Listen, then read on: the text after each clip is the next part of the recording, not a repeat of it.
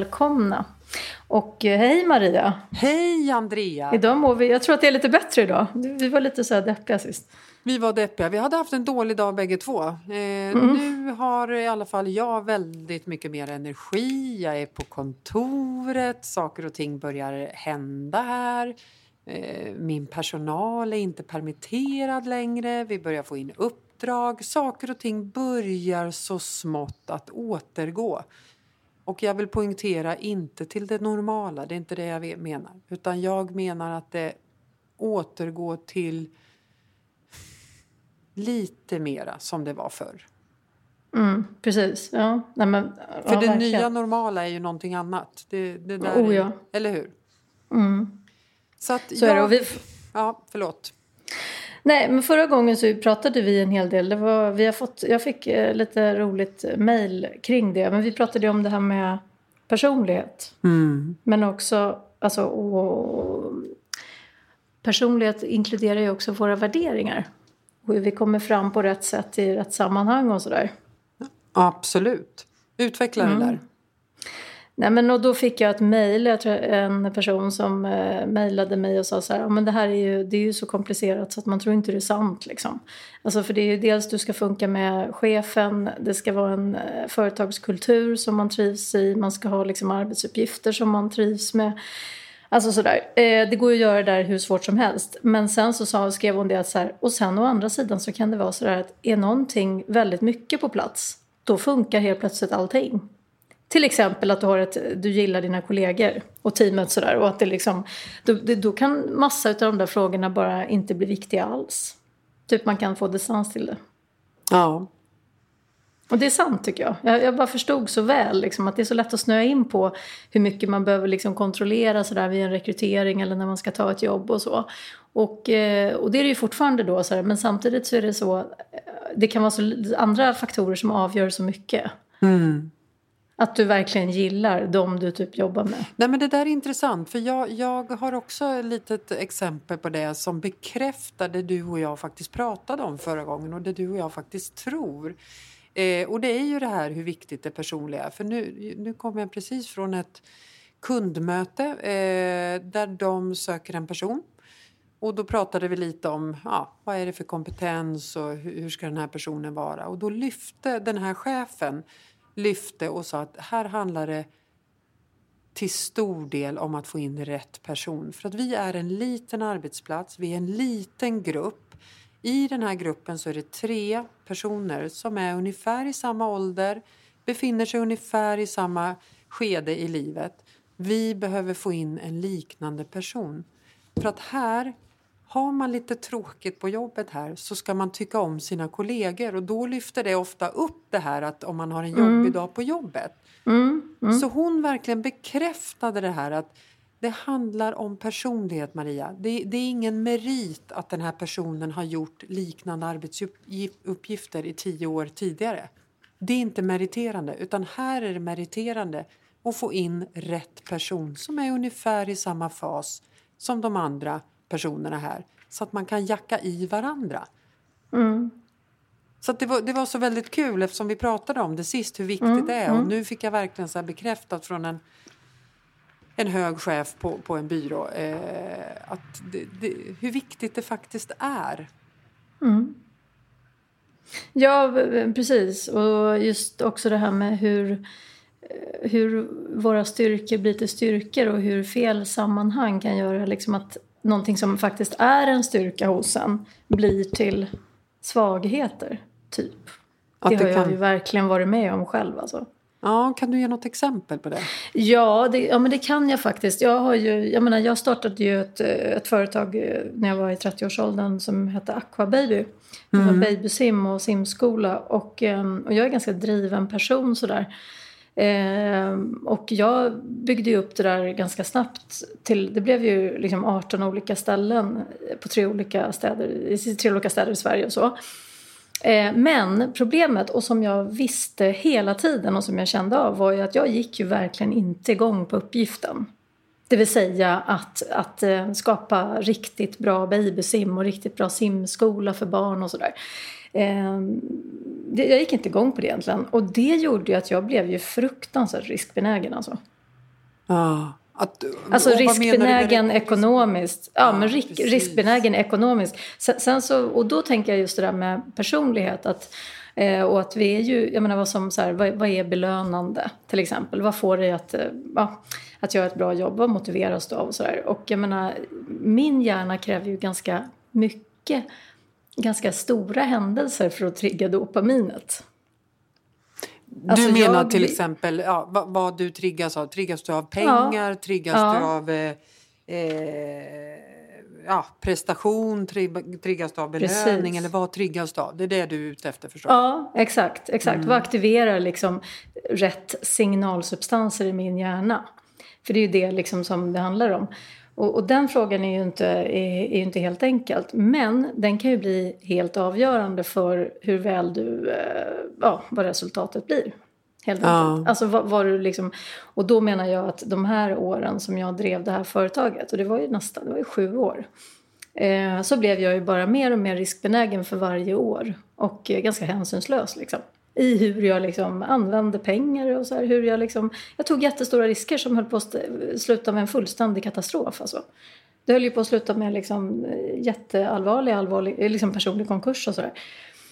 Och då menar jag just så här, om man då jämför med till exempel nu, där jag verkligen går igång på själva uppgiften och på det jag gör. Ja, jag förstår precis vad du menar. Förstår du vad jag menar? Mm. Då helt plötsligt så är jag ju inte, jag är inte riskbenägen överhuvudtaget. Nej. Alltså till exempel, det plockar inte fram det där alls. För att jag är super engagerad och motiverad av det jag håller på med. Så mm. jag behöver inte hålla på och göra så här destruktiva saker för att få igång en dopaminfrisättning liksom, som det handlar om för mig. Uh, ja, ja men jag, tycker jag var... Mm. Ja, intressant. Men jag tror mycket mm. på det du säger. Det, det, är ju som när jag har startat det här bolaget att jag brinner mm. ju för våran produkt. Det vill säga rekrytering och konsultuthyrning. Det är ju mm. det jag brinner för. Jag brinner för Precis. det vi gör. Mm. Sen att det ingår ett eh, entreprenörskap och ett engagerande och att bygga ett bolag, det är jätteroligt. Det säger jag ingenting om. Men jag brinner för uppgiften. Hade jag haft ett företag som sålde vattenflaskor ja, då kanske mm. jag inte skulle haft det där engagemanget för jag brann inte för produkten. Mm. Jag tror att det är en förutsättning för om man ska lyckas. Tror du inte det? Ja, ja men alltså, jo, eller jag tror att man behöver ha koll på vad man, vad man motiveras av. För att du kan ju lyckas av att vara motiverad av att tjäna pengar. Ja, och då kan du ju faktiskt köra, köra de där vattenflaskorna. Ja, du tänker så. Ja, exakt. Ja, ja. Och då behöver man inte, men, men det är ju skillnad att, gå i, att behöva gå igång på själva uppgiften mm. för att lyckas. Än att man kan faktiskt eh, gå igång på att tjäna pengar och det är inget fel i det. Men, och då, Nej, men då, då är det, det en motivator. Driv, liksom. exakt, exakt, då är det drivkraften. Ja. Men, men det här är ju då viktigt för, eh, för mig som chef och alla andra ledare och chefer där ute att ta reda på egentligen vad medarbetarna går igång på. Det är ju en ledares Verkligen. skyldighet. Jag, jag håller med. För att du kan ju stå och prata om företaget och alla otroliga förmåner med pensionssystem och så vidare. Men är du 26 år då, då kanske du inte triggas av att företaget har ett fantastiskt pensionssystem. För att du, Nej. du är så långt ifrån, du, du har så långt dit så att det är inte det du går igång på. Du går igång på kronor och ören i plånboken just idag mm. och imorgon. Precis. Så där måste man ju anpassa. Det där är, ju, det där är jätteintressant tycker jag. Mm. Men där måste man ju som kandidat också vara ganska tydlig med att jag motiveras av det är viktigt för mig att gå hem tidigare, lite tidigare varje dag. Det, det är jätteviktigt för mig än att känna... Jag kan tänka mig att gå ner lite i lön bara jag får gå hem lite tidigare så att jag kan vara med min familj. Ja, men det här måste ju fram så att man som arbetsgivare vet vad personen går igång på. Då är det ingen idé. Får, ja, får jag en och... sån sägning från en medarbetare då är det ingen idé att jag startar upp en säljtävling och säger om vi springer en extra mil den här månaden så kommer det trilla ner så här många tusenlappar extra i fickan. För du, du triggar ju inte den här medarbetaren. Nej, men verkligen. Men jag tänker också på det där nu som du sa som jag har faktiskt en, en granne jag satt med på en middag nyligen eh, och vi pratade om det där med också hur man definierar saker. För då hade hon nyligen bytt jobb och fått ett jättefint jobb. Eh, men, och de hade pratat om det här med frihet och, för att hon har tre barn och flexibilitet med arbetet och hämtning och lämning och sådär. Men vad det liksom behöver, vad det betyder. För att ja. väl på plats och hon har börjat jobba där så är det ju ganska stenhårt med att jobba, vara kvar på kontoret till klockan 17 och sådär. Och hon tycker ju bara så här, men det här tog jag upp sådär. Men hon har ju förstått nu att jo men precis, men det är väl klart vi accepterar vab liksom. Mm. Men du vet, alltså för henne så, så dör ju hela motivationen. Och jag, jag, jag, förstår så väl för att jag tycker ju också sådär att ja men du kan ju inte heller förvänta dig då som chef att, att medarbetare ska plocka upp datorn och jobba ett par timmar på kvällen eller när det krävs eller jobba alltså sådär om, om man har de där kraven. Nej. Alltså att man ska sitta kvar till 17. Alltså så, då, då får man ju också ha en viss flexibilitet med arbetstider till exempel. Mm. Men jag tänker just på det här med hur vi, vad, vad någonting betyder. Det betyder så olika för, oli, för, olika. För den, ja, när du sitter och pratar mm. med en ledare så kan det betyda att vi har jättestor frihet här.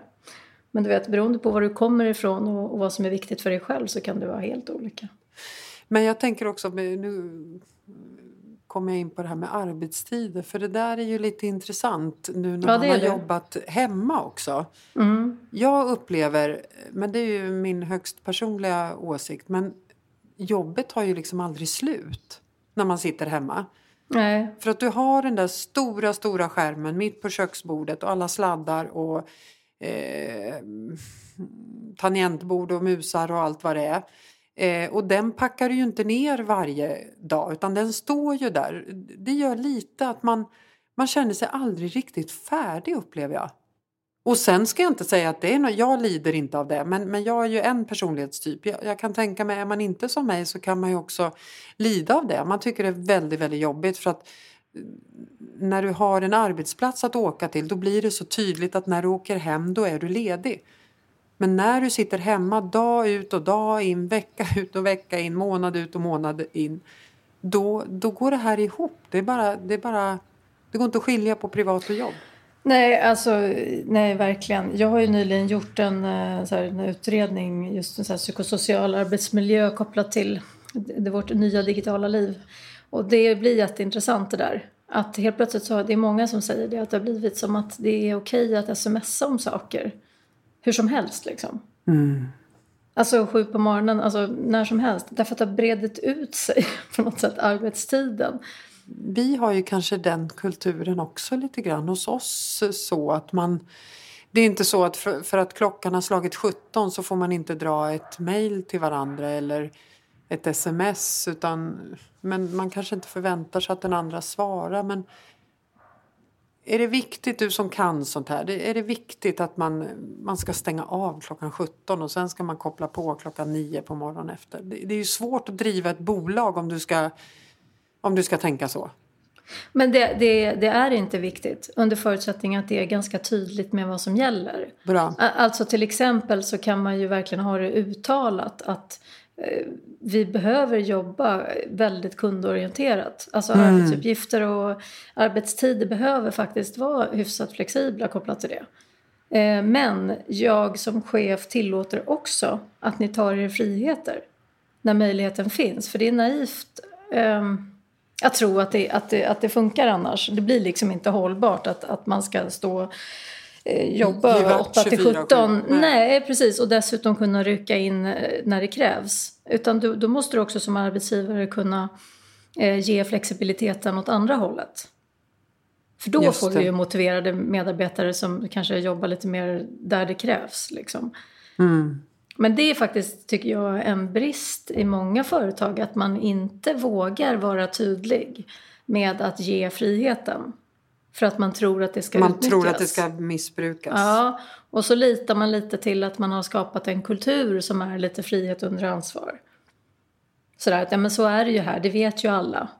Ja, absolut. Fast det är ju ganska många personligheter som eh, inte vågar ta sig den friheten till exempel.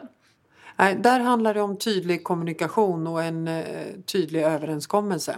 Ja, men det, absolut. Och det är klart att det skiljer storbolag från småbolag. Är man ett litet bolag så måste man kanske jobba mer kundorienterat. Att när kunderna frågar ja. då behöver man vara lite mer på sin vakt. Så är det väl, Precis. tänker jag.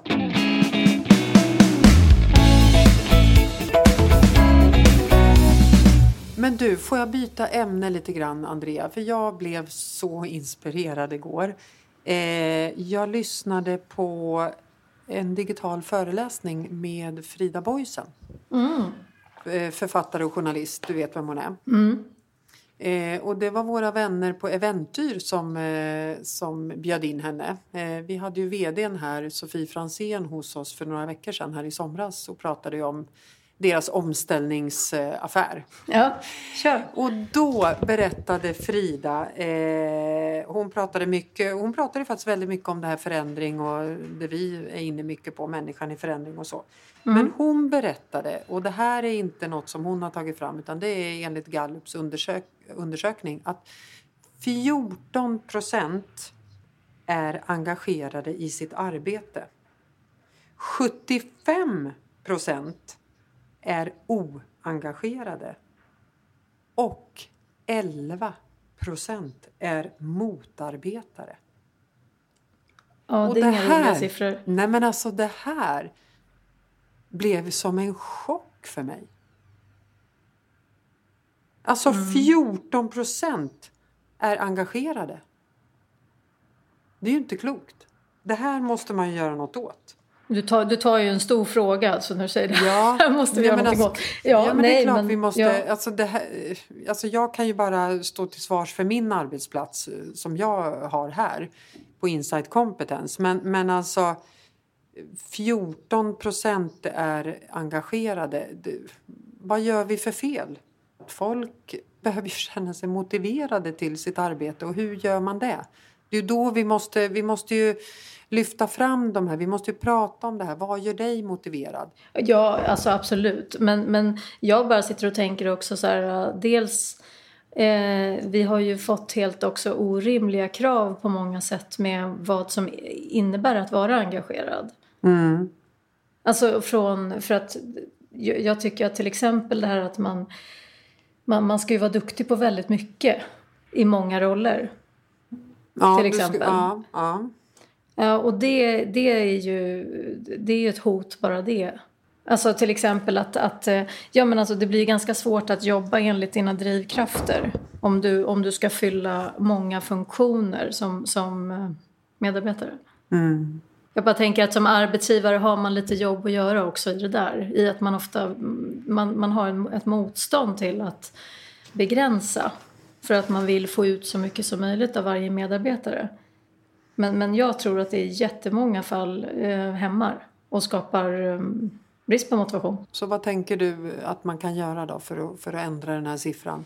Men jag tänker att man, ska, att man behöver eh, att man ska använda det som går lätt och det människor är bra på. Och, och liksom bekräfta och göra att man ska få göra mer av det.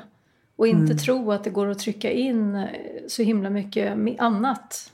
Och då kommer vi in på det här med, team, hur du sätter ihop de här olika teamen. Och då kan du ju inte sätta ihop ett team som bara tycker att det är roligt med administration men inte med Nej. kreativitet. För att då händer det ju ingenting. Och du kan Nej. inte sätta ihop ett team som bara gillar att komma på kreativa lösningar. För vem ska ta hand om det? Då måste du ju ha de här olikheterna och det där har ju vi, ämnet har ju vi berört tidigare och det är ju något som jag tycker är jättespännande. Hur man, hur man eh, tillsätter team och hur man ska tänka och det här med olikheter och Mm. vilken fördel det är. Och det bekräftar ju du nu. Ja, men absolut. Eller hur? Absolut. Men, ja, absolut. Men jag, jag tänker också att det är väldigt lätt ändå att även om man gör det. Ja, men vi har breddat, vi har breddat en, en rollbeskrivning ganska ordentligt. Det är en förändring som har skett de senaste 10, 20, 30 åren. Ja, 10-20 åren. Typ. Och det är också... Att man ska, menar, det ja. ja, men det är också det som ligger till grund för mycket, mycket stress. Men då när vi pratar arbetsbeskrivning då är det ofta, går du in och läser en arbetsbeskrivning Ofta tänker jag så här när jag får kanske ett förslag från en kund eh, där vi ska hjälpa till med ett uppdrag och så får vi en annons. Och då tittar jag på den och det första jag tänker ofta är den här personen finns inte. Personen finns inte. Den ska kunna allt. Så redan där behöver vi ju liksom skala ner att vad är det viktigaste? Om du måste välja tre egenskaper, vilka, vilka, vilken prioritering gör du då? Mm. För att du kan inte få allt. Nej, men, men alltså, verkligen. Nej, men så är det verkligen. Och sen så, men bara det här att... eh, Man ska ha både en stark liksom, strategisk kompetens men också jobba extremt operativt hela tiden. Mm. Mm. Ja, Alltså, var här- roligt, jag skrattar bara för att det där möter jag, om inte varje dag så varje vecka. Mm. Så sitter jag med kandidater och en del säger Alltså jag vill inte jobba operativt, jag vill bara jobba strategiskt. Och, och sådana roller är ganska svåra för att någonstans så måste ju jobbet göras. Det är jättebra att du är strategisk men tyvärr så, så de rollerna som bara handlar om strategiarbete, de är ganska få skulle jag säga. Ja, eller i alla fall så måste du kanske acceptera att du har ett gäng personer under dig då. Alltså då får du ju ha ett stort personalansvar kanske. Mm. Jag menar, då kan ju det funka. Men genast när man har ett mycket personalansvar, mm, då är det ju också ganska mycket operativt. Jag, jag tycker att min erfarenhet är liksom att det operativa kommer man aldrig riktigt ifrån. Sen må, må, behöver man ju inte vara i alla syltburkar kanske, men Som du. som jag. ja, du tycker att jag är i alla syltburkar? Nej, du, men du har väl blivit mycket bättre på det. Men vi har ju jobbat lite Ja, med det. vi har jobbat med det. Ja, jag, jag Ja. är i alla syltburkar. Men det är ju också för att jag tycker att det här är så otroligt roligt så att jag har ju Mm. svårt att släppa. Det är inte... En del har ju svårt att, att släppa för att de har kontrollbehov. Och, Ja. Förlåt, jag började ja, skratta. du Åt skrattar. så roliga saker. Nej, men, ja. Nej men Säg. så, det, ja, du kanske säger något annat men det är inte liksom det som gör Nej. att jag är inne och petar för att jag inte litar på mina kollegor utan det är ju liksom att man själv tycker att det är väldigt roligt. Man kan inte låta Ja. bli. Ja. Eh, men, men det jobbar vi på här på Insight Competence. Ja, Andrea, men du har väl så att- kommit jättelångt med det. Ja, men utveckling, utveckling, utveckling. Ständigt Ja. Mm. blir vi eh, bättre. Och, eh, Men det finns mycket kvar att jobba på. Så ja, men gud, hur, hur mycket har man att jobba på själv? Massor. Men jag tror i alla fall, men jag är ju väldigt lyckligt lottad. Jag tror inte att jag har 14 procent eh, engagerade medarbetare utan jag Nej. har helt andra siffror. Mm. Men därför blev jag så otroligt överraskad av de här siffrorna.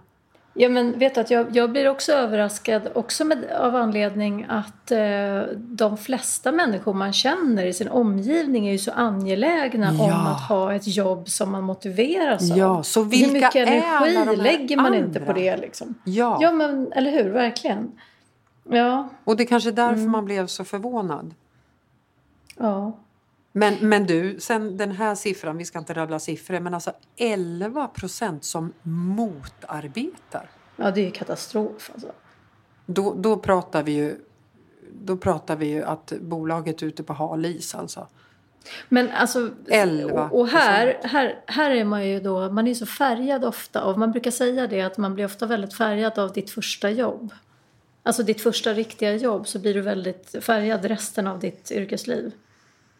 Det är intressant, eller hur? Ja, det är intressant. Men Ja. tänker du då första jobb i ens liv liksom? Eller? Ja, men alltså, och, ja, och inte då kanske McDonalds när du var 15 utan mer första riktiga jobbet. Mm. Som till exempel för mig så var ju det Aqua Baby och att driva företag. Men och då, det är intressant därför att det du sa nu med... ehm, jag är ju så mycket för arbetsgivarens sida där. Du sa så här 11 procent som motarbetar. Ja. Alltså jag, jag tänker ju alltid så här att man har ju en skyldighet som eh, arbetstagare på något sätt. Mm. Alltså utifrån vad som du får betalt för. Du kan ju inte motarbeta en arbetsgivare. Nej. Alltså så kan, där är jag så Ja, det- det extremt kan ju mycket vara- Mm. på arbetsgivarens sida. Alltså, sen så finns ja, Det är ju Ja, nej, förödande. alltså, det kan ju sätta bolaget i... eh, ja, det kommer ju få stora konsekvenser. Mm. Eller kan få.